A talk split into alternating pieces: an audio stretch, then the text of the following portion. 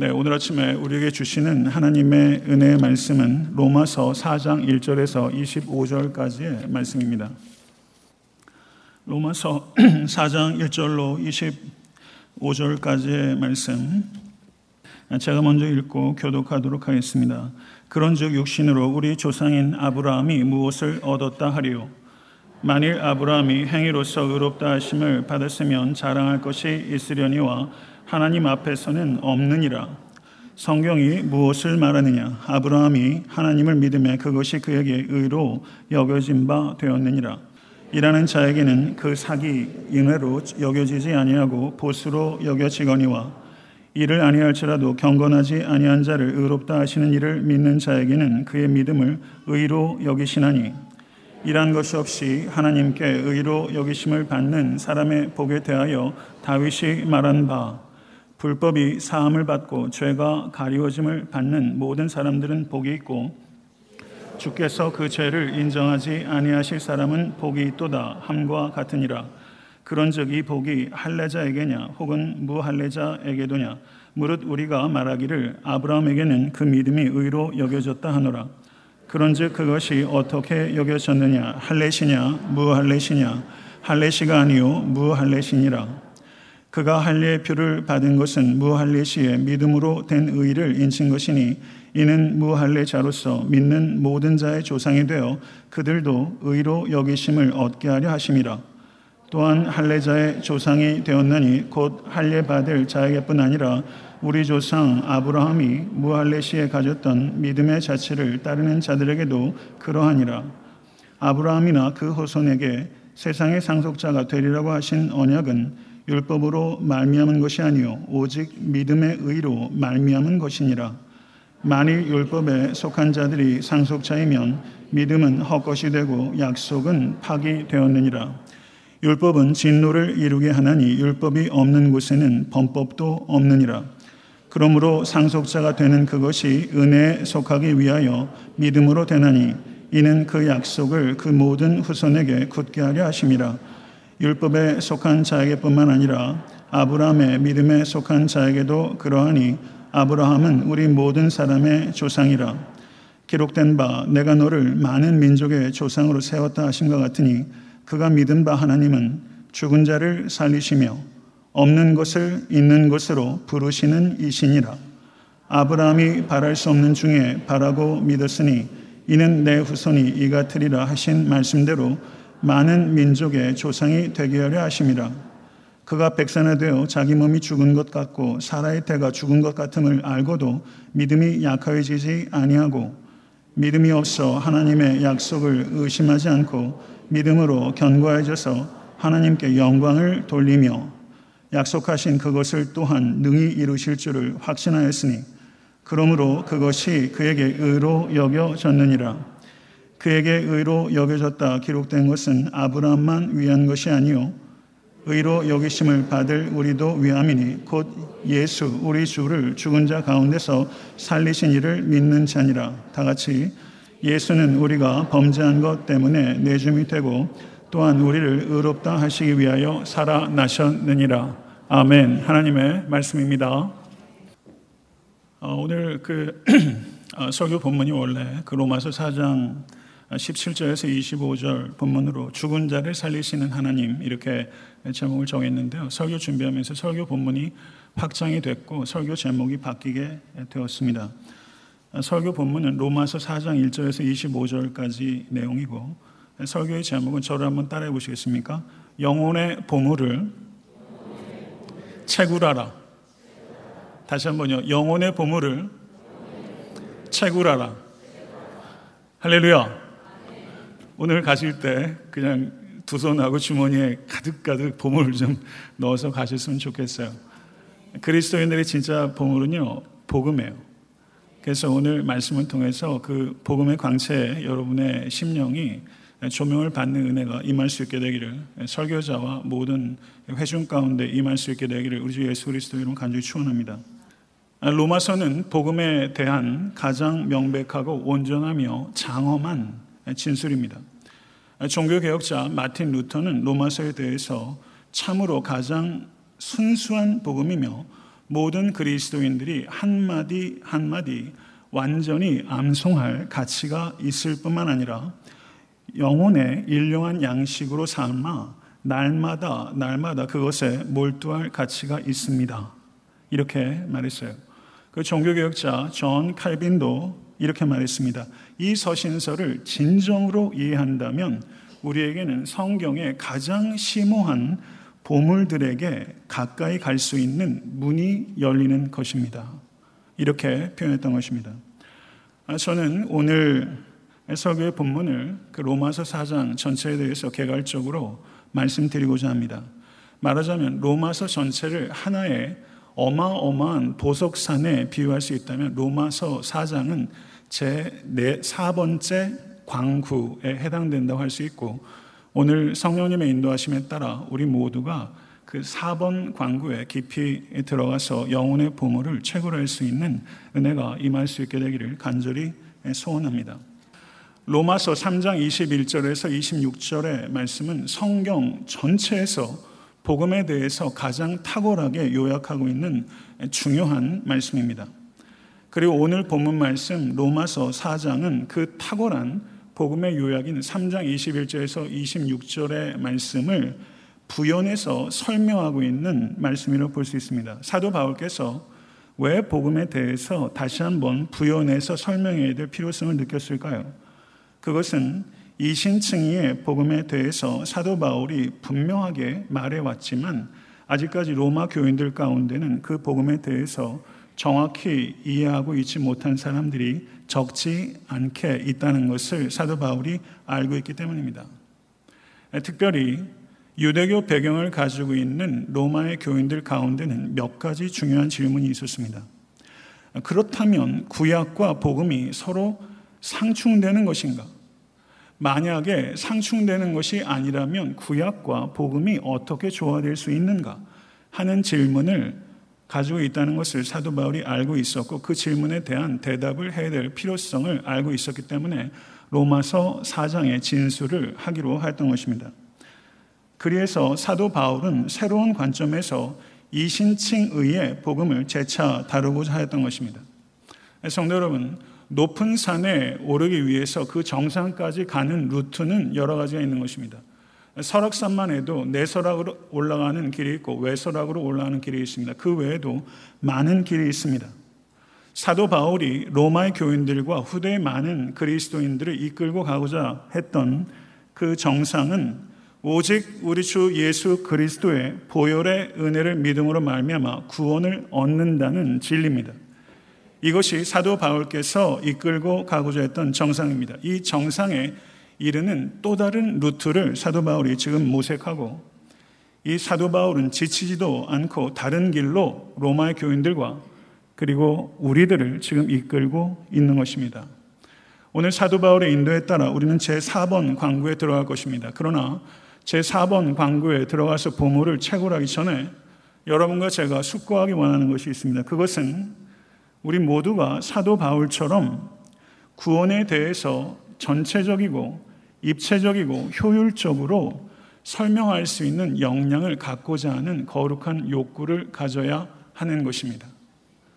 사랑하는 성도 여러분, 이와 같은 복음에 대한 정확한 이해 그리고 담대한 이해가 여러분과 저에게 있을 수 있게 되기를 간절히 바랍니다. 사도 바울께서는 로마서 3장까지 이 신칭의 복음에 대해서 신학적으로 그리고 논리적으로 설명해 왔습니다. 그런데 사장에서는 사도 바울은 그 어조를 조금 변화시키고 있습니다. 사도 바울은 신학적 논리적 설명을 뛰어넘어서 이제 구약 성경에서 가장 대표적인 두 사람이라고 할 수 있는 아브라함을 중심적인 신례로 제시하고 그리고 다윗을 보조적인 신례로 제시해서 아브라함과 다윗이라는 두 사람을 신뢰적으로 입증함으로 인해서 이신층의 복음을 재차 부연하고자 하였던 것입니다. 사랑하는 성도 여러분, 그렇다면 제4장에서 사도 바울이 입증하고자 하는 논지의 핵심은 무엇입니까? 그것은 믿음으로 말미암아 의롭게 된다는 이 복음은 갑자기 나타난 우연적인 진리가 아니라 하나님께서 처음부터 계획하신 바이며 이스라엘 역사 전체를 통해서 일관되게 하나님께서 지켜오신 진리라는 것을 사도 바울이 입증하고 있는 것입니다. 성도 여러분, 하나님께서는 차별이 없으시고 동일하신 하나님이심을 믿으실 수 있게 되기를 간절히 축원합니다. 차별이 없으시고 동일하신 하나님께서는 유대인에게도 이방인에게도 그리고 구약 시대에도 신약 시대에도 오직 구원의 길은 한 길밖에 없다고 말씀하십니다. 달리 말하면 모든 이에게도 모든 시대에도 구원은 오직 은혜를 믿음으로 말미암아 우리에게 주어지는 선물입니다. 이것을 사도 바울께서 힘주어 사장에서 강조하고 있는 것입니다. 로마서 4장 제4번 광구에는 다섯 개의 보물들이 매장되어 있습니다. 4장 1절부터 8절까지는 믿음과 행위의 관계에 대한 가르침이라는 보석이 있고요. 9절에서 12절은 믿음과 할례의 관계에 대한 가르침이라는 보석이 13절에서 15절은 믿음과 율법의 관계에 대한 가르침이라는 보석이 그리고 16절에서 22절은 아브라함의 믿음에 대한 부연적인 가르침이라는 보석이 그리고 마지막으로 23절에서 25절은 이 신칭의 복음이 지금 이곳에서 여러분과 저에게 어떠한 의미를 가지고 있는가에 대한 가르침이라는 보석이 매장되어 있는 것입니다. 첫 번째 보석이 매장되어 있는 지점은 1절부터 8절입니다. 이 보석은 믿음과 행위에 관한 가르침으로서 칭의는 행위로 이루어지는 것이 아니다라는 가르침을 주고 있습니다. 4장 3절의 말씀을 보시게 되면 성경이 무엇을 말하느냐? 아브라함이 하나님을 믿음에 그것이 그에게 의로 여겨진 바 되었느니라. 아멘. 이것은 매우 중요한 진술입니다. 아브라함은 율법 이전의 사람입니까? 율법 이후의 사람입니까? 아브라함은 율법 이전의 사람입니다. 아브라함이 의롭다 여김을 받았던 것은 율법에 순종하였기 때문이 아니라 하나님의 언약을 믿었기 때문입니다. 로마서 4장 6절에서 8절은 이렇게 말합니다. 이러한 것이 없이 하나님께 의로 여기심을 받는 사람의 복에 대해서 다윗이 말한 바 불법이 사함을 받고 죄가 가리워짐을 받는 사람들은 복이 있고 주께서 그 죄를 인정하지 아니하실 사람은 복이 있도다. 아멘. 성도 여러분, 다윗은 율법 이후의 사람입니다. 사도 바울께서 아브라함과 다윗을 신뢰적으로 제시해서 증거하고자 하는 바는 율법 이전의 사람 아브라함도 그리고 율법 이후의 사람 다윗도 동일하게 그들의 행위로 인해서 의롭다 여기심을 받은 것이 아니라 그들의 믿음으로 말미암아 은혜로 의롭다함을 받은 것입니다. 이것이 사도 바울이 입증하려고 하는 논지입니다. 성도 여러분, 이사에서 53장 6절의 말씀을 보시면 우리는 다 양 같아서 그릇 행하여 각기 제 길로 갔거늘 여호와께서는 우리 모두의 죄악을 그에게 담당시키셨도다. 하나님의 말씀입니다. 그뿐만 아니라 베드로전서 2장 24절을 보셔도 친히 나무에 달려 그 몸으로 우리 죄를 담당하셨으니 이는 우리로 죄에 대하여 죽고 의에 대하여 살게 하려 하심이니라. 하나님의 말씀입니다. 성도 여러분, 대표적으로 이사야서의 말씀과 베드로전서의 말씀을 인용했지만 성경의 수많은 말씀이 하나님께서 우리의 죄를 유월정 어린 양이신 예수께 담당시키셨다고 말씀하고 있습니다. 그리고 예수 그리스도의 의를 마치 그 의가 나의 의인 것처럼 하나님께서 계산해 주시고 우리를 죄가 없다 인정해 주신 것입니다. 이것이 칭의인 것입니다. 이것을 통해서 사도 바울은 하나님은 우리가 의롭게 되는 근거는 여러분과 저의 행위에 기초하는 것이 아니라 오직 하나님의 은혜에 기초하는 것이고 우리가 행함이 없고 일하지 않고 불경건할 때 하나님께서 은혜로 바로 나를 여러분을 의롭다 인정해 주신 것입니다. 이것이 복음입니다. 이것을 진심으로 믿으실 수 있기를 간절히 축원합니다. 성도 여러분, 인생에서 최고의 복은 죄 사함을 받는 복입니다. 그리고 죄 사함은 예수 그리스도 안에만 있습니다. 그렇기 때문에 예수 그리스도 밖에는 참된 행복이 없습니다. 예수 그리스도 안에만 참된 행복이 있습니다. 이것을 진심으로 믿으십니까? 성도 여러분, 예수 그리스도 안에만 참된 행복이 있습니다. 이 행복을 가장 탁월하게 노래하고 있는 찬송가가 제 개인적으로는요, 찬송가 438장이에요. 거기에 보면 가사가요, 이래요. 내 영혼이 은총 입어 중한 재짐 벗고 보니 슬픔 많은 이 세상도 천국으로 화도다. 할렐루야 찬양하세. 내 모든 죄 사함 받고 주 예수와 동행하니 그 어디나 하늘나라. 어쩜 이렇게 가사를 쓸 수가 있어요? 군더더기가 하나도 없고요. 사랑하는 성도 여러분, 주 예수와 동행하니 그 어디나 하늘나라. 제발 부디 성도 여러분, 오늘 문 열고 나가실 때 이 행복 뺏기지 마세요. 이 행복 놓치지 마세요. 주 안에서만 참된 행복이 있어요. 분명히 믿으시죠? 그럼 그렇게 사십시다. 지금 이 순간부터라도 예배당 문을 열고 나가면 주 예수와 동행하니 그 어디나 하늘나라.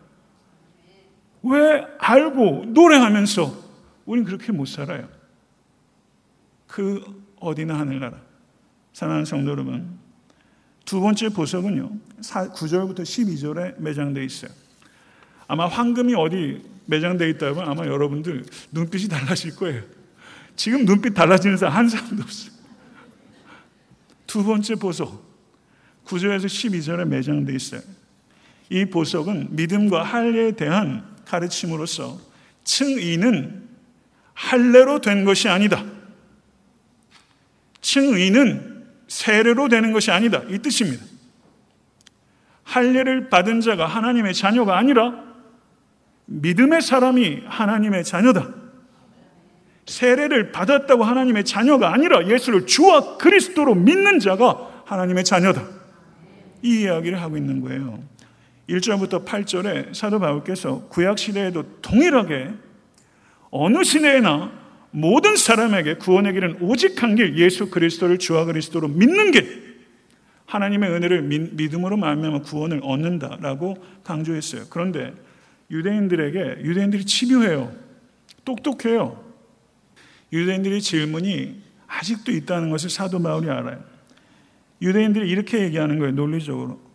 이 신층이의 복음이 이방인들에게는 해당이 안 되고 유대인에게만 해당되는 축복입니다. 이렇게 유대인들이 얘기하는 거예요. 그렇기 때문에 할례가 없는 이방인이 이 신층의 복음에 그 유익을 얻기 위해서는 이방인들이 할례를 받고 유대인이 되면 이 신층의 복음의 유익을 경험할 수 있습니다. 그러므로 할례 없는 이방인들은 먼저 그리스도인이 되기 전에 유대인이 되어야 됩니다. 이 논리를 가지고 있는 거예요. 성도 여러분, 이것에 대해서 사도 바울께서 4장 9절 하반절에서부터 11절에 이렇게 말씀합니다. 아브라함에게는 그 믿음이 의로 여겨졌다 하노라. 그런즉 그것이 어떻게 여겨졌느냐? 할례시냐 무할례시냐? 할례시가 아니요 무할례시니라. 그가 할례표를 받은 것은 무할례시의 믿음으로 된 의를 인친 것이니 이는 무할례자로서 믿는 모든 자의 조상이 되어 그들도 의로 여기심을 얻게 하려 하심이라. 이 말이 무슨 말이냐면요. 아브라함이 하나님께 믿음으로 말미암아 의롭다 여기심을 받은 것은 창세기 15장 아브라함이 84세 아마도 85세 때입니다. 그런데 아브라함이 할례를 받은 것은 99세입니다. 층의가 할례보다 15년 앞서 있었던 것입니다. 그러므로 하나님으로부터 아브라함이 의롭다 여기심을 받은 것은 할례 때문이 아니라 믿음 때문이고 할례의 효력은 무엇이냐? 저가 믿음으로 말미암아 의롭게 여기심을 받았다는 것을 확인하는 것으로서 효력이 있는 것이지 할례 자체가 구원을 가져다 주는 것이 아니며 할례 자체가 능력 있는 것이 아니라 할례로 말미암아 아브라함의 자손이 되는 것이 아니라 믿음으로 말미암아 아브라함의 자손이 되는 것이요. 이것이 사도 바울이 이야기하는 거예요. 사랑하는 성도 여러분, 아브라함은 할례자의 조상이 아니라 믿는 자의 조상입니다. 아브라함의 자손은 혈통에 관계하는 것이 아니라 믿음에 관계하는 것입니다. 성도 여러분, 이 이야기를 하였기 때문에 사도 바울이 핍박을 당한 것이고 이 이야기를 했기 때문에 순교한 것입니다. 이 이야기 때문에 죽은 거예요. 사도 바울은 유대인이라는 혈통적, 민족적 기득권을 다 해체해 버렸어요. 사도 바울이 담에색 도상에서 부활의 주님을 만나기 직전까지는 사도 바울이 유대 민족의 기득권을 지키기 위해서 교회를 핍박했던 사람이에요. 저는 복음을 압살하려고 했던 사람이에요. 그런데 부활의 주님을 만나고서 복음을 죽이려고 했던 자가 복음을 위해서 죽게 된 것입니다. 이게 복음의 능력이에요. 이게 복음입니다. 복음을 죽이려고 했던 자가 복음을 위해서 죽었어요. 어떻게 이런 변화가 가능해요? 사도 바울이기 때문에요? 사도 바울이기 때문에만 가능해요? 아니에요. 십자가의 부활의 주님을 경험했기 때문에 가능했던 거예요. 그 변화가 여러분 안에 있어야 되고 제 안에 있어야 되고 우리 교회 안에 있어야 되고 이 땅의 교회 안에 그 변화가 있어야만 되는 것입니다. 성도 여러분, 이스라엘 땅을 가면요, 유대인들이 많이 있어요. 제가 미국에서 공부할 때도 학교에서도 유대인들을 보면요, 제가 마음이 좀 복잡하더라고요. 마음이 좀 복잡해져요. 주와 그리스도를 믿지 않는 유대인들, 그 사람들은 자기들이 아브라함의 후손이라고 생각해요. 성경은 그렇게 얘기하진 않아요.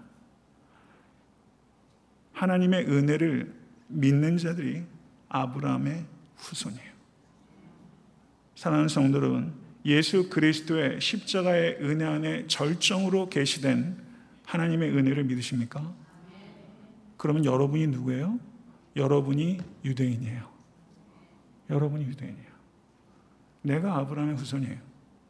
내가 아브라함의 후손이기 때문에 내가 아브라함의 축복을 다 상속받게 될 것이에요. 우리가 축복의 상속자예요. 할렐루야. 믿으세요?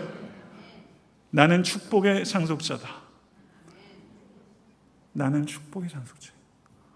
성도 여러분, 내가 이 축복의 상속자라는 이 정체성을 내가 정말 가지고 있으면 우리가 달리 살아야 되는데 어떻게 사는가?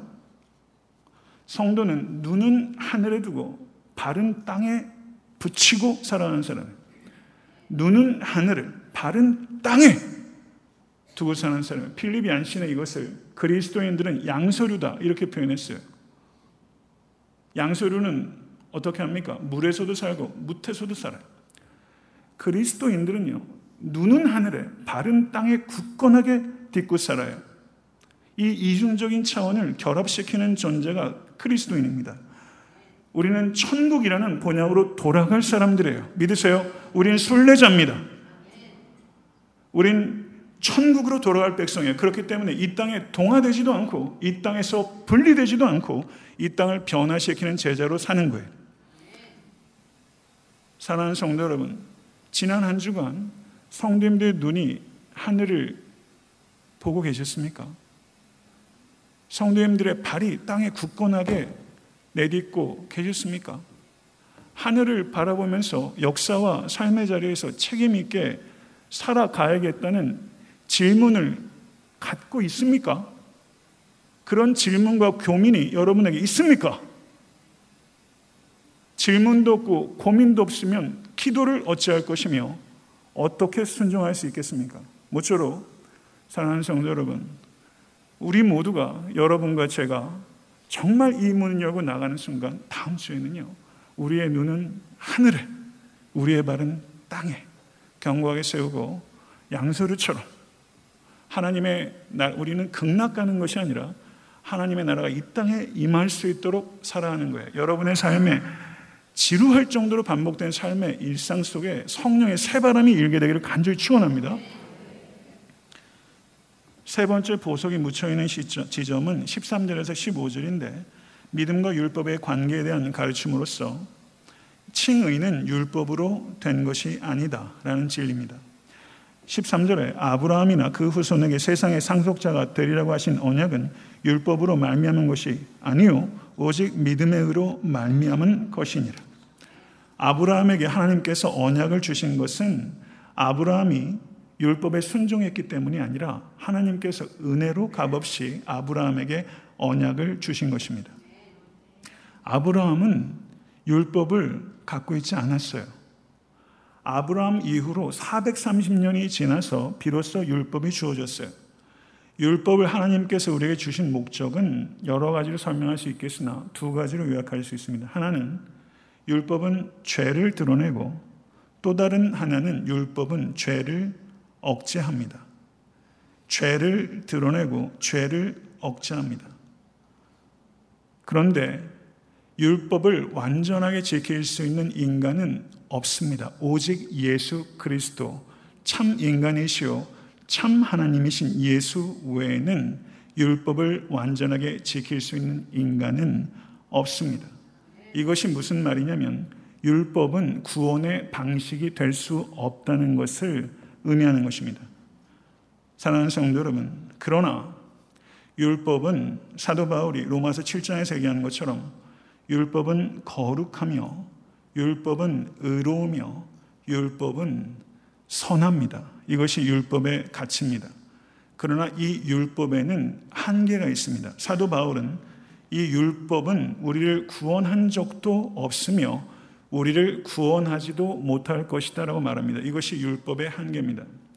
제가 오늘 설교 말씀을 드리는 것은 제가 설교의 논리를 만드는 것이 아니라 성경의 논리에 따라서 설교하고 있는 것 뿐입니다. 성도 여러분, 율법은 우리를 구원한 적도 없고 앞으로도 우리를 구원하지도 못합니다.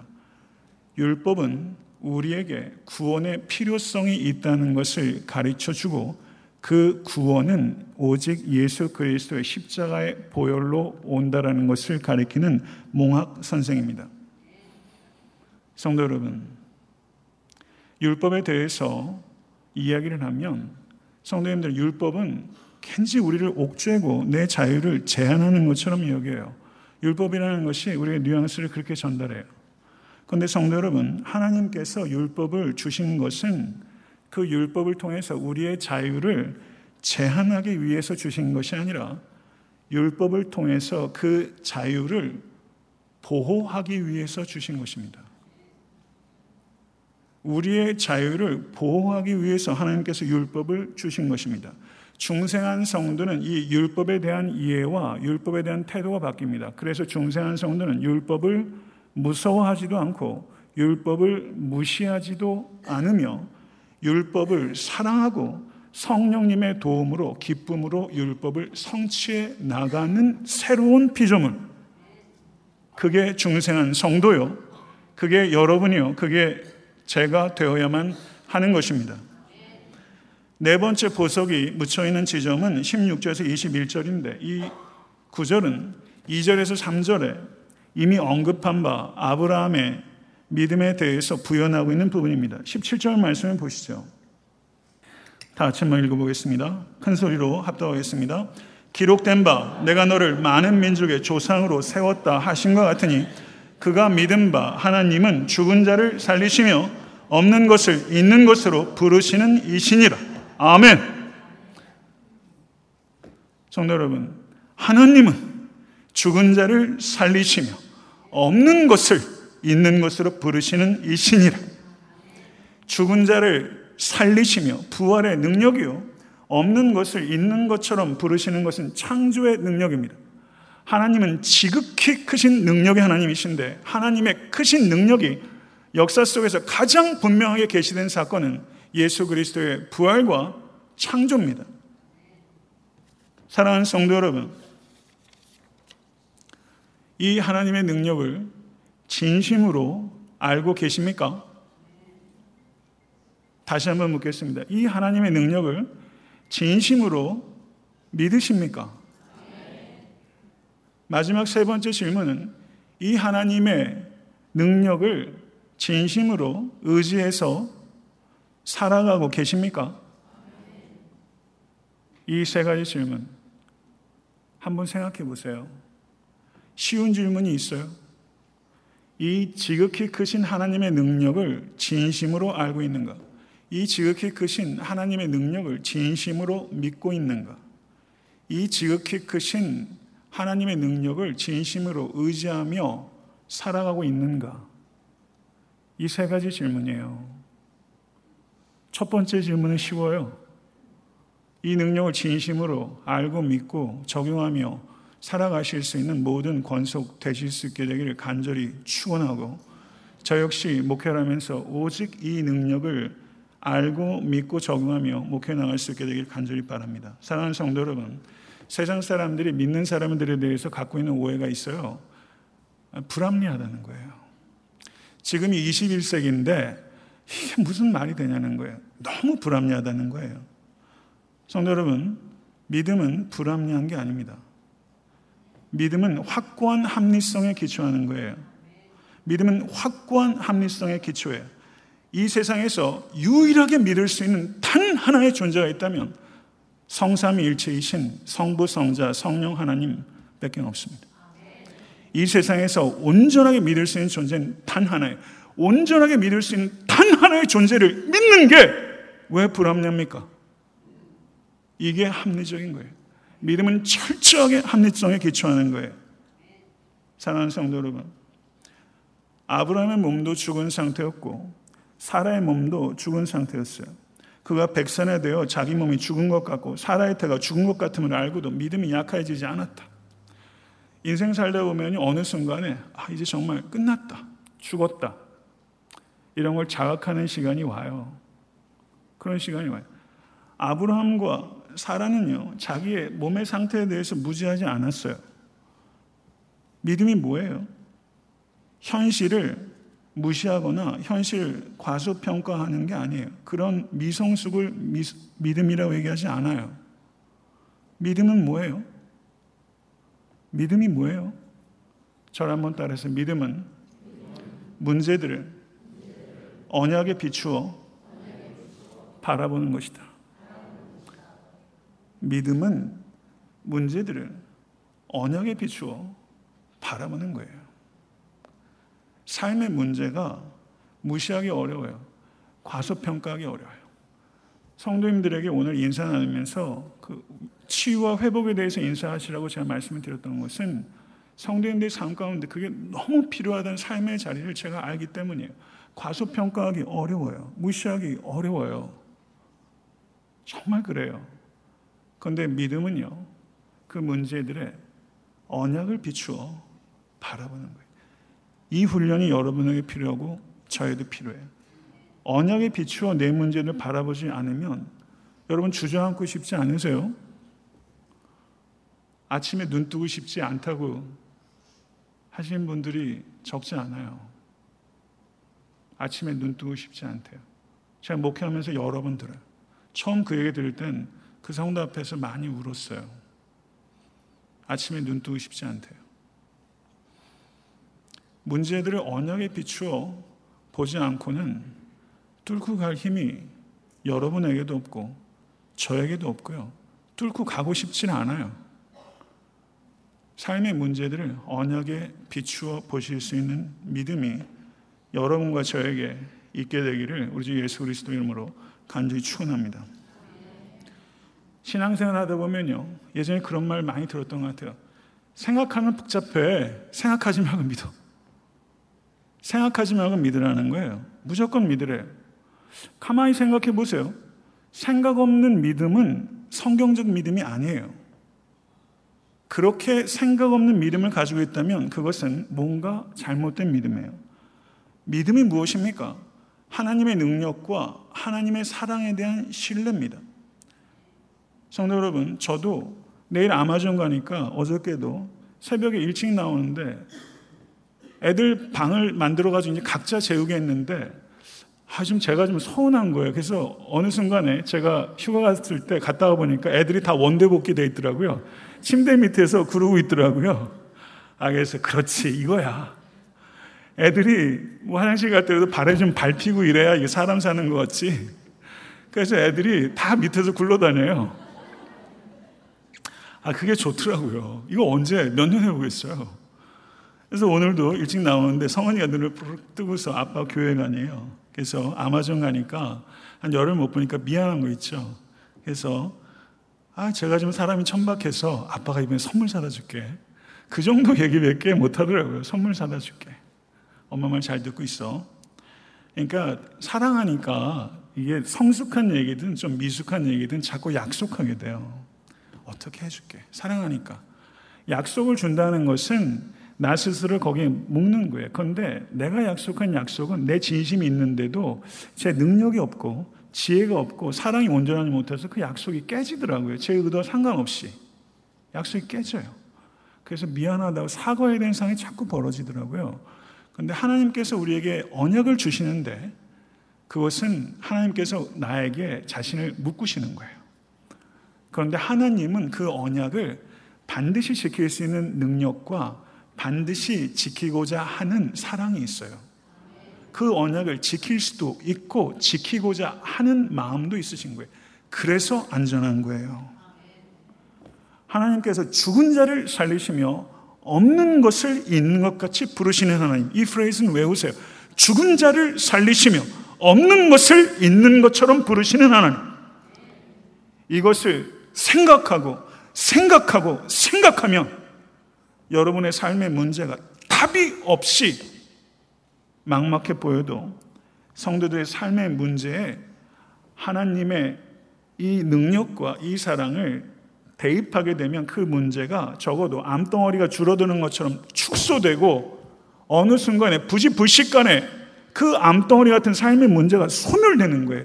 그게 믿음이에요. 그게 믿음의 삶이에요. 생각하고 또 생각하고 또 생각해서 그 삶의 문제, 이 빛을 비추세요. 그러면 삶의 문제가 축소되고 어느 순간에 소멸돼 버려요. 이 체험이 저는 여러분과 저에게 일상이 되기를 간절히 축원합니다. 다섯 번째 보석이 묻혀 있는 지점은 23절에서 25절인데 사도 바울께서 4장 1절부터 21절까지의 부연 설명에 기초해서 하나님의 은혜에 대한 믿음을 모든 그리스도인들에게 확장해서 적용합니다. 그에게 의로 여겨졌다 기록된 것은 아브라함만 위한 것이 아니요 의로 여기심을 받을 우리도 위함이니 곧 예수 우리 주를 죽은 자 가운데서 살리신 이를 믿는 자니라. 아브라함에게 적용됐던 것을 우리 모두에게 적용되면서 하나님께서 우리를 믿는 자라고 말씀하고 있습니다. 성도 여러분, 우리는 믿는 자입니다. 믿음은 자기 암시나 자기 긍정이나 자기 신념이나 자기 철학이 아닙니다. 믿음은 언약을 주신 하나님이 어떤 분이신지를 믿는 것입니다. 하나님의 무한하신 사랑과 하나님의 무한하신 능력을 철저하게 신뢰하는 것입니다. 이것을 철저하게 신뢰하시고 오늘 문을 열고 나가셨을 때 여러분의 삶의 현실과 언약이 현저한 갭이 있고 심지어 정반대로 보인다 할지라도 하나님의 말씀은 반드시 이루어진다. 하나님의 지혜와 하나님의 능력과 하나님의 사랑으로 반드시 이루어진다. 사랑하는 성도 여러분, 저는 행복하게 살고 싶어요. 저는 이 자리에 계신 모든 권속들이 행복하셨으면 좋겠어요. 그런데 뭐가 행복이에요? 이 세상에서 행복한 사람은 믿음이 있는 사람이에요. 이 세상에서 불행한 사람은 돈이 없는 사람, 빽이 없는 사람이 아니라 믿음이 없는 사람이에요. 믿으세요? 대한민국이 판검사도 그렇고 뭐돈 없고 빽 없으면 허키충도 못하게 생겼어요 나라가. 돈 없고 빽 없으면 아주 불행한 나라가 돼버리는 것 같아요. 정말 불행한 건요. 돈 없고 백 없는 게 아니라 믿음 없는 거예요. 부디 믿음으로 행복하게 살아가신 모든 권속 되실 수 있게 되기를 간절히 축원합니다. 이제 4번 광구에서 나갈 때가 됐습니다. 저는 영락 없이 솜씨 없는 광부에 불과해요. 솜씨 없는 광부의 최고로 인해서 충분히 그 보석이 다 드러나지 않았을 거라고 생각해요. 그러나 제가 오늘 전한 것은 없는 광채를 전한 것이 아니라 성경의 광채를 일부나마 비춘 것입니다. 오늘 모쪼록 사랑하는 권속 여러분, 4번 광고뿐만 아니라 로마서 전체 광산을 아우르고 성경 전체의 보석을 아울러서 사랑하는 성도 여러분, 형편없는 솜씨의 광부에게만 의지해서 이 진리의 말씀을 맛보려고 하는 그건 어리석음이고요. 더 정확히 말하면 무모함이에요. 왜 그렇게 신앙생활 하십니까? 여러분 스스로 진리의 광선에 가셔서 영혼의 보물을 채굴하십시오. 모쪼록 그렇게 이끌림을 받는 모든 번속 되실 수 있게 되기를 우주 예수 그리스도 이름으로 간절히 축원합니다.